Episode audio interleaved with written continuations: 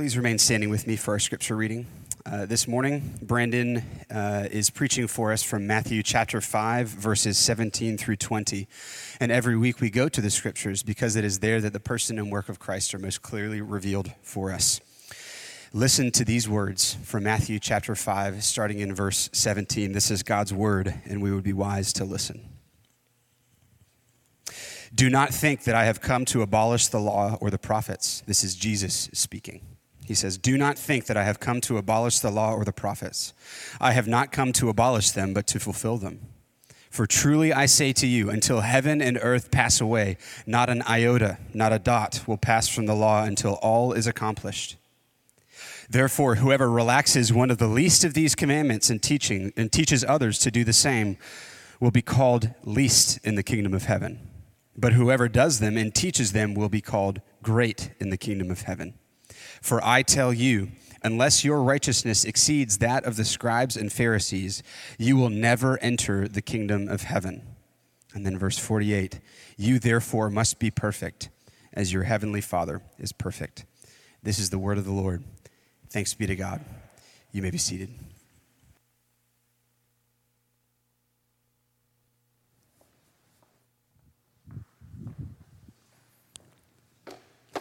Good morning. Good morning to you uh, gathering online at home with us uh, as well.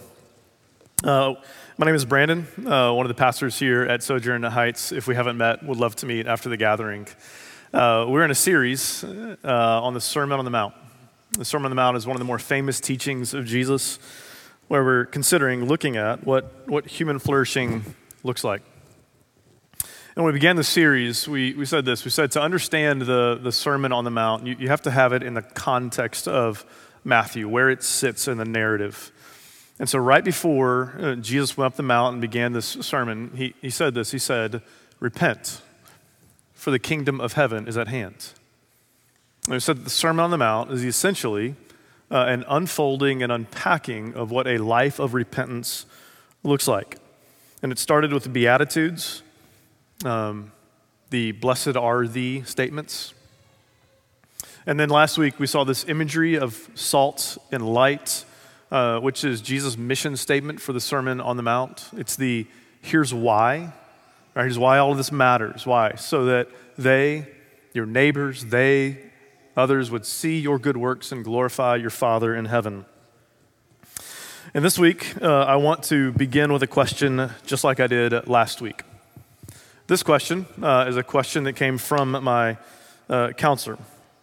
Uh, my counselor put together a uh, retreat, uh, 14,000 acre ranch, no electricity, uh, no cell service for a guy who doesn't go camping. All right, not exactly my comfort zone. The prep work was answer this question, come ready to talk. Here's the question If you could change one thing about your life, what would it be? If you could just wave the wand, if you could say, hey, God, heal, change this one thing about my life, what would it be? I want to ask you that question. If you could change one thing about your life, what would it be? All of us have an answer. What's yours?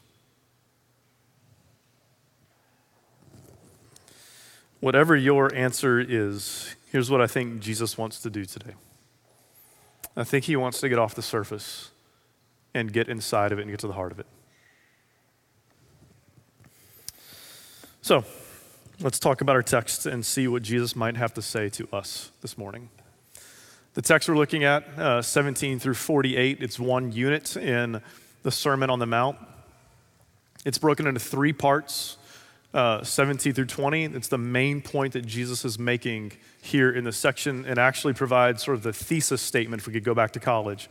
The thesis statement for really the rest of the Sermon on the Mount. 21 through 47 are a series of six examples that Jesus gives to reinforce his point.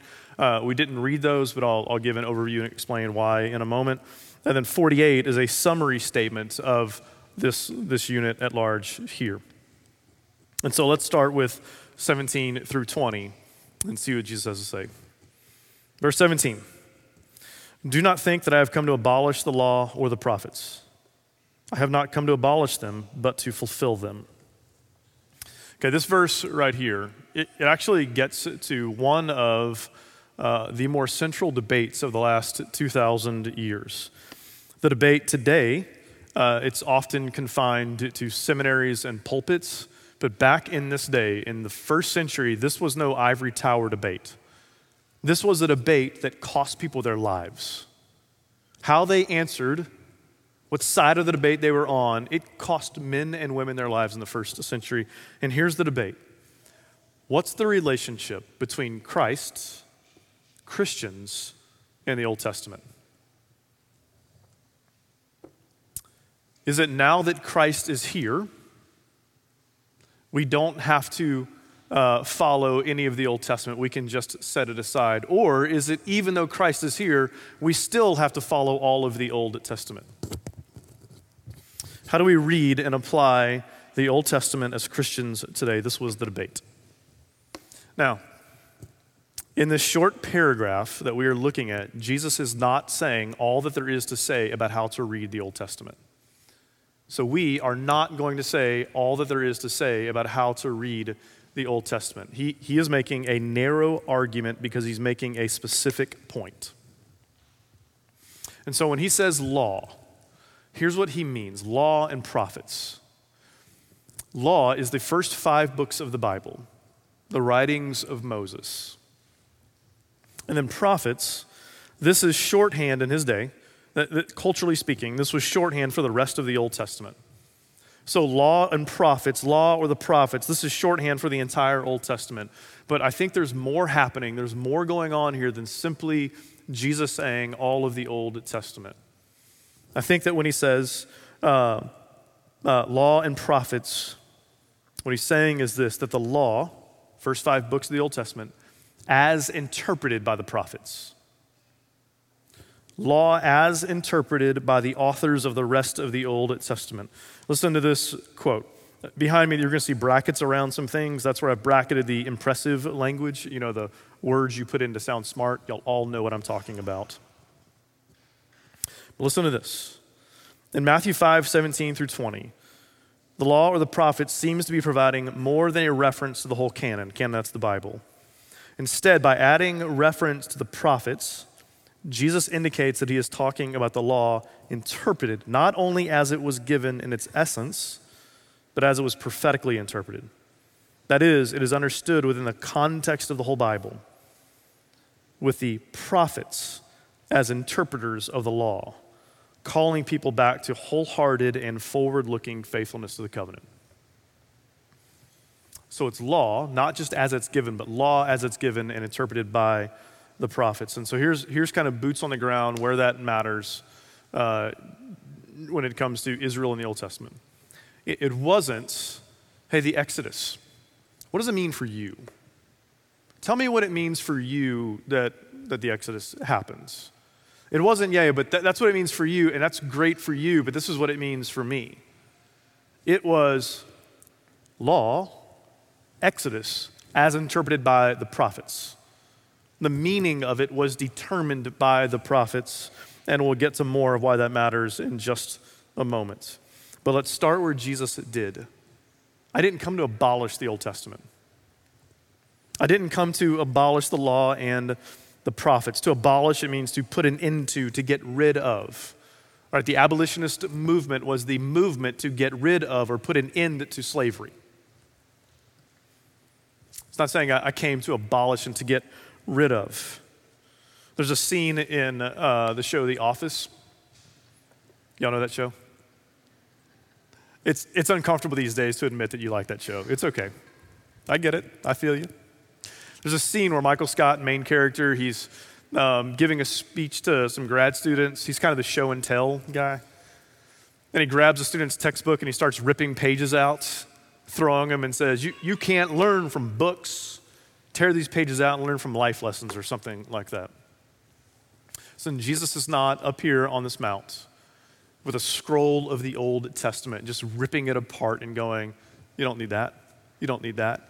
You don't need that. Just start following me. I didn't come to get rid of it, Jesus says. In fact, he says quite the opposite. He says, I came to fulfill it. I came to fulfill it. I came to bring to completion all that was originally intended by it. I came not to get rid of it, I came to fulfill it. Rudolf Schnackenburg. What a great name that is. Want to say it with me? Schnackenburg. He said the law fulfilled here, it, it's, it's that the prophetic aim, the center, the bullseye of it was found in Jesus. He was where it was pointing. He is where it was heading. That Jesus is the supreme interpreter of the law. That as it was law as interpreted by the prophets, it is now law and prophets as interpreted by Jesus. He is both the arrow the Old Testament is pointing to and the lens through which we read it. He is the perfect Son who obeyed all Ten Commandments. He is the one delivering from the true exodus of sin and death. He is the true Moses leading his people to the promised land. He is the true sacrifice who died in the place of his people. He is the perfect King leading his people with gentleness and courage. He is the perfect priest and prophet, the true Israel who never abandoned his father. He is the one that the Old Testament finds its ultimate aim. He is the one that it points to, He is the one that it reveals. All of the hopes of the Old Testament find their fulfillment in Him, and He is the one for whom all stories are a shadow of. He is the one. If we gave you all a set of green glasses, green lenses, everywhere you looked, you would see shades of green because you are looking at everything through green tinted lenses. Jesus is the lens through which we read the Old Testament. So that everywhere we look, everywhere we read, we see shades of Jesus there. We see him in every story. We see him as what every story points to. We see him as what every person is a reflection of, either antithesis or in prediction of. Everywhere we look, we see him. Jesus says, I didn't come to get rid of the Old Testament. Why would I do that? It's about me. Why would I get rid of it? It's about me. I did not come to abolish it, I came to fulfill it. But let's keep reading. Jesus is getting closer to the point that he is making in this paragraph. Verse 18 For truly I say to you, till heaven and earth pass away, not an iota, not a dot will pass from the law until all is accomplished. Therefore, whoever relaxes one of the least of these commandments and teaches others to do the same will be called least in the kingdom of heaven. But whoever does them and teaches them will be called great in the kingdom of heaven. Okay, verse 18 until heaven and earth pass away and until all is accomplished. These are grammatically parallel phrases. Right? It comes through in the English. You can see it until, until, until heaven and earth pass away, until all is accomplished. Grammatically parallel means they're mutually interpreting phrases. So it's uh, heaven and earth passes away. When it does, all things will be accomplished. When all things are accomplished, earth will pass away, vice versa. Heaven and earth passing away. This was uh, shorthand imagery for when God's reign covers the earth. Actually, gets used again later in Matthew to make that point. That's how we know. It's, it's, there's going to be a day when the reign of God covers the earth. But this phrase, all is accomplished, it's an interesting little phrase in the text. All is accomplished. That there was this giving of the law that is accomplishing something. You see, when I, when I think about law, when I hear the word law, the, the, image that comes to mind is sort of a dusty, quiet library with books everywhere, fancy books, big, thick bindings. But when you hear the word law in the Bible, that, that's not the image that should come to mind. The image that should come to mind is words like relationship, covenant. When you hear the word law, you should think of the story of Israel, of God delivering them out of slavery, and then giving them instructions on how to live. You see, law is an expression of love, it's an expression of love. And he says, Whoever relaxes one of these, whoever relaxes one of these, the word relaxes, it's, um, it's the word untie. Forgive me for having so many of these words here, but uh, there's just such imagery coming through in, in the language that Jesus used, and I want us to be able to see all of it. It's the word untie, like to untie a horse. Whoever unties himself, Jesus is saying right here. So listen, don't, you don't untie yourself from the law. I didn't come to untie you from the law. I didn't come to untie myself from the law. I came to accomplish all that it was pointing to. What's it accomplishing? We're not there yet. Let's keep reading. For I tell you, unless your righteousness exceeds that of the scribes and Pharisees, you will never enter the kingdom of heaven. If you were in the audience, if you were up on this mount sitting there with Jesus, this would have been a shocking statement. This would have been a shocking statement. You would have heard that and gone, I guess I'm out then. I've got no chance. No chance for me. Because the scribes and the Pharisees, these were the professionally religious people. The professional, the, the ones that you, you, looked at their life and you just go, I don't know how they do it.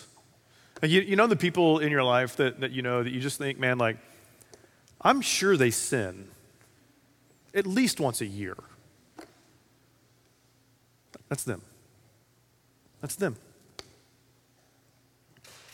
And Jesus is saying, if you want to get into the kingdom of heaven, i.e., you want to be a part of the community that I'm here creating, you need a righteousness that's more than theirs.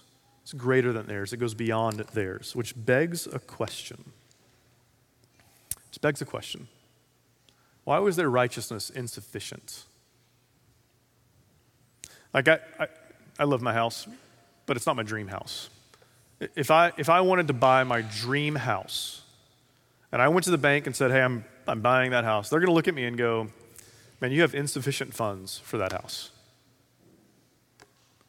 Why is the bank of righteousness that these Pharisees and scribes are bringing, why, why is it insufficient?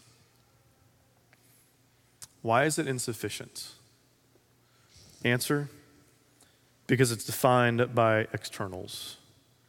Because the Pharisees in this day, at this time, defined righteousness by that which is external in their life, by strictly their moral code, by how they lived. You see, what happened was the Pharisees untied their hearts from the heart of the law.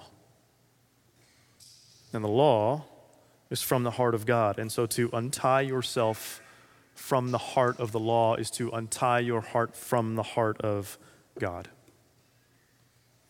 So, what's the greater righteousness? It's an internal righteousness.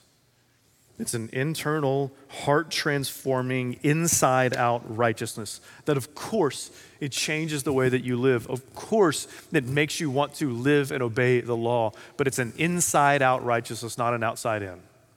It's not a, I live and do these things and therefore I'm righteous. It's, I've been changed from the inside out and therefore I do those things.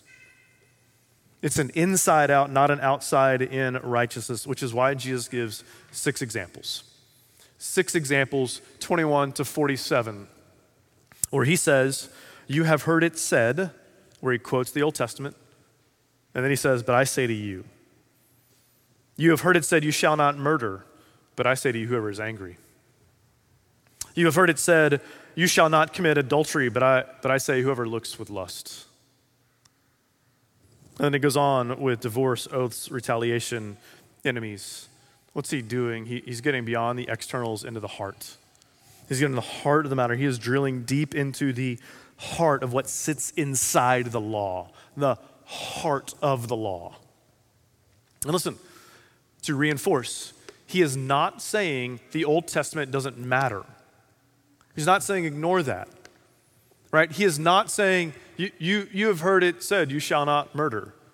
But hey, listen, I guess it's not that big of a deal as long as you're not angry when you do it. It's not what he is saying. He is internalizing the law. He is saying, here is the letter of the law, here is the heart of the law. These are heart focused interpretations of the law by Jesus revealing the deeper truth, pushing us off the surface. Pushing us off the surface and pushing against the human tendency to externals. Pushing against the human tendency to live in the externals because life as a Pharisee is easier, is it not? It's just easier. It's easier to live on the outside, but the broad and easy way is the way of external religion. And if there was any confusion about what Jesus is saying, he closes with a twist on Leviticus to drive this point home. Verse 48 You therefore must be perfect, as your heavenly Father is perfect. He is putting a twist on be holy as I am holy. But he doesn't use the word holy, does he? This is the twist. Why would he not use the word holy? Why would he not just quote it? One of the things that I love so much about Jesus, there, there, are, there are many things, is that when you read the Gospels, here's what you're going to find in him. You're not going to find somebody who just is always trying to be right. You find someone trying to persuade. You find him putting in language that could be heard. So why not be holy as I'm holy? Because what would the, what would the Pharisees have done? They would have said, they would have said, I'm doing that. You pick the law and I'll show you where I've done it. I am holy. I am doing what it says. So instead, he uses the word perfect, which is a word that means wholeness, inner consistency, inner integrity, no gap between hands and heart, heart and tongue. It means consistency. Then, in giving this twist, Jesus is giving a clear exposition, a clear understanding of the heart and true intent of the law. That the true intent was always to bring about wholeness. It was always to bring about complete human flourishing. It was never strictly moral conformity for moral conformity's sake. It was always hearts fully devoted to God. And listen, he is not using this word out of thin air. There was a translation of the Old Testament that Jesus would have had, and that word it got used in 1 Kings 8:61. It says, "Let your hearts therefore be wholly true to the Lord." Wholly true to the Lord. Same word. Same word. Wholly true to the Lord our God, walking in his statutes and keeping his commandments as at this day. Kingdom of heaven is not a kingdom of obedience for obedience. Say it's a kingdom that renews and redeems and transforms heart, and then we live from the redeemed heart. From the renewed, transformed heart. It's about law written on the hearts. But we have a problem. We have a problem, do we not? The law cannot change the heart. The law can reveal Christ, it can reveal my sin, it can teach me how to live, but the law cannot enable me to love Jesus or actually change the way that I live. The best illustration I've ever heard for this is that the law is like an MRI machine. It can reveal the tumor, but it doesn't have the power to heal the tumor. In other words, this greater internal righteousness that Jesus says he requires for his kingdom doesn't come through the law, and certainly doesn't come through perfect obedience to the law. So, where do we get it? Where does it come from? 2 Corinthians 5. For our sake, he made him to be sin, who knew no sin, so that in him, we might become the righteousness of God. In Him might become the righteousness of God. It is a righteousness that comes from Him, that on the cross He got our sin, on the cross we get His life. By faith, we get His life. We get His righteousness. His righteousness. He is your righteousness. He is your standing before God. It is not your job. It is not your obedience. It is not your record. It is not your bank account. He is your standing before God. And whatever your answer is to the question, this is what I would to, want to change about my life, which Listen, counselor, hey, Brandon, what's the one thing? Are you kidding me, man? One thing? I don't have enough paper to put it down. I don't have one thing. But whatever your one thing is, it does not keep him from you. It's why he came and died for you. It doesn't push him away from you, it draws him near to you. It led him to the cross for you. And back at the beginning of the text, we said, until all is accomplished. Nothing's going to pass away until all is accomplished. The, the word accomplished, Matthew, the word become, Second Corinthians, that we might become the righteousness of God. Accomplished, become, same word. Same word. What's being accomplished? You. You. You and your heart being redeemed and renewed, you being changed from the inside out, you having the righteousness of Christ, you being given this greater righteousness in Him. You are what's being accomplished. Christ, the righteous one who fully obeyed the law with the heart of God, dying to give you His righteousness and create a community whose hearts are fully, holy, true, and devoted to the Lord. You are what's being accomplished. We together are what's being accomplished. But again, we have another problem, do we not? Because we all know this. There is not a single heart in this room that is wholly true and fully devoted to the Lord. Not one of us. Not a single one of us in this room. And if you are saying, Yeah, yeah, you don't know me, man, I am holy, then that's you not being true right now.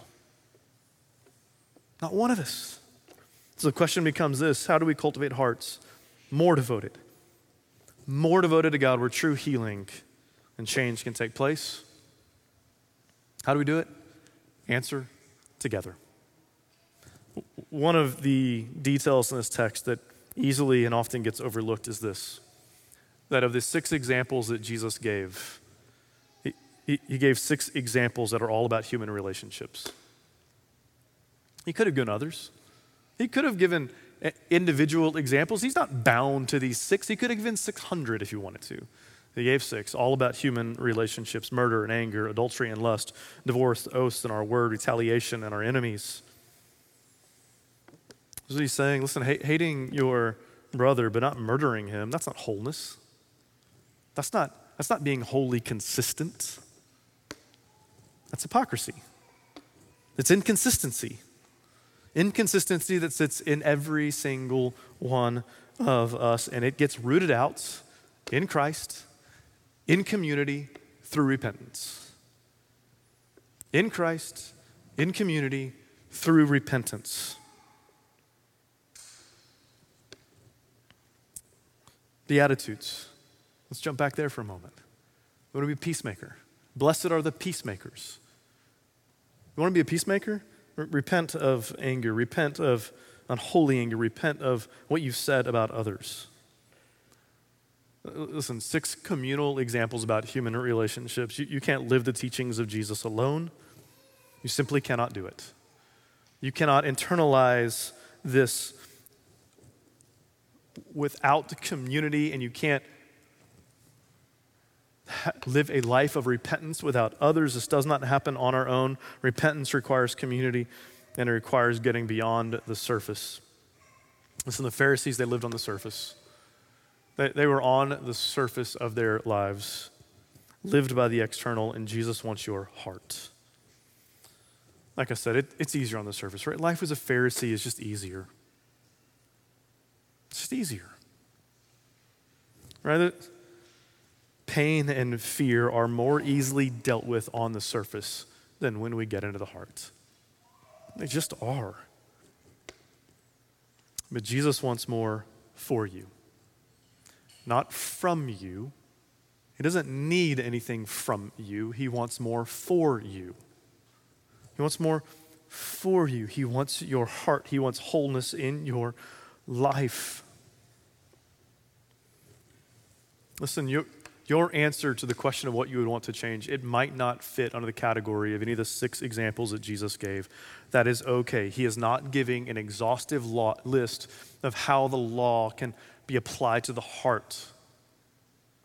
He's not giving an exhaustive list, but whatever your answer, whatever your answer, it's simply an example of where Jesus wants to close the gap.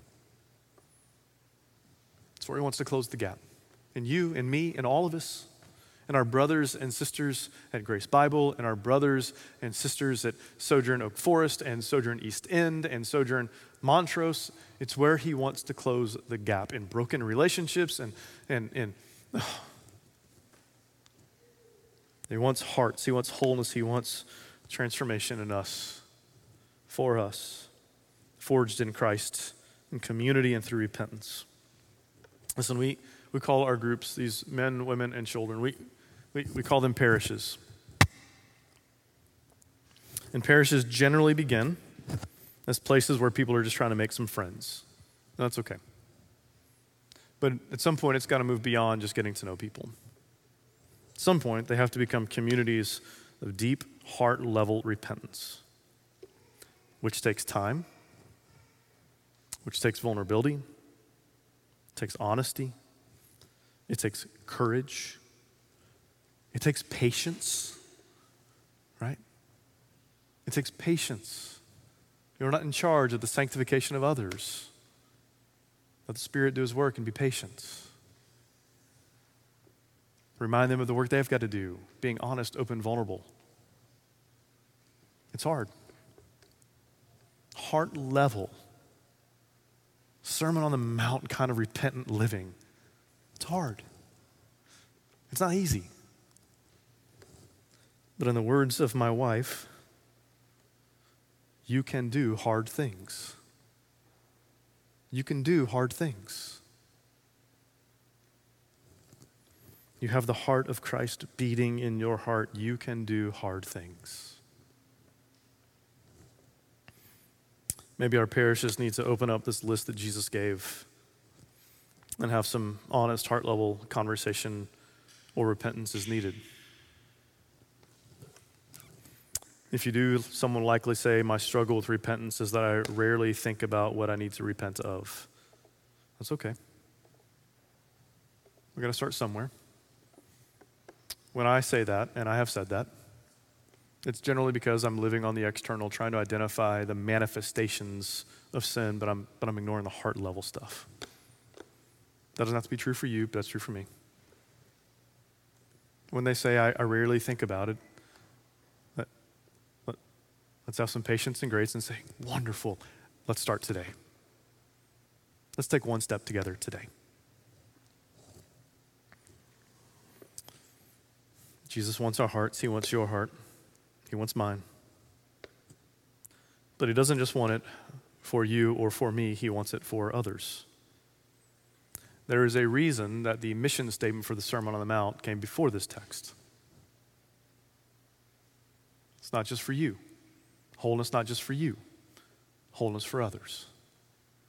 As I've studied for this series, I've come to see the Sermon on the Mount as a missional document for you, but not just for you that a redemptive community is a repentant community. A repentant community is a community pursuing change on the inside, a community pursuing wholeness. Willing, willing to get off the surface and do what's hard. Jesus is changing you and he's changing us from the inside out. You have the heart of Christ beating in you. You have been given the righteousness of Christ in Him.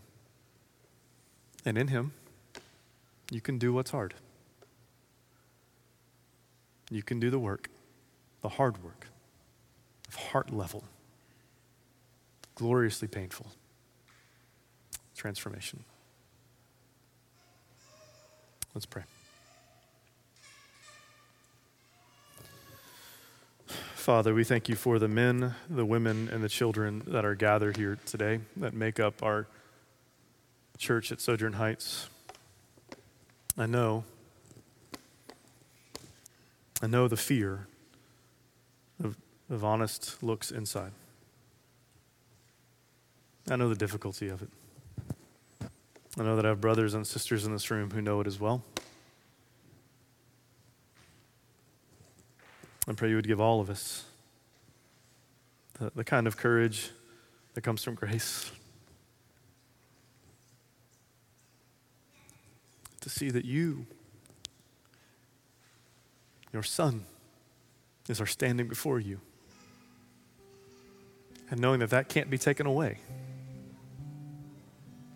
we can be free. Free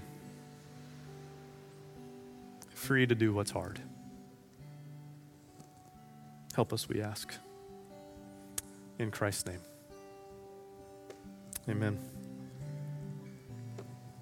Amen.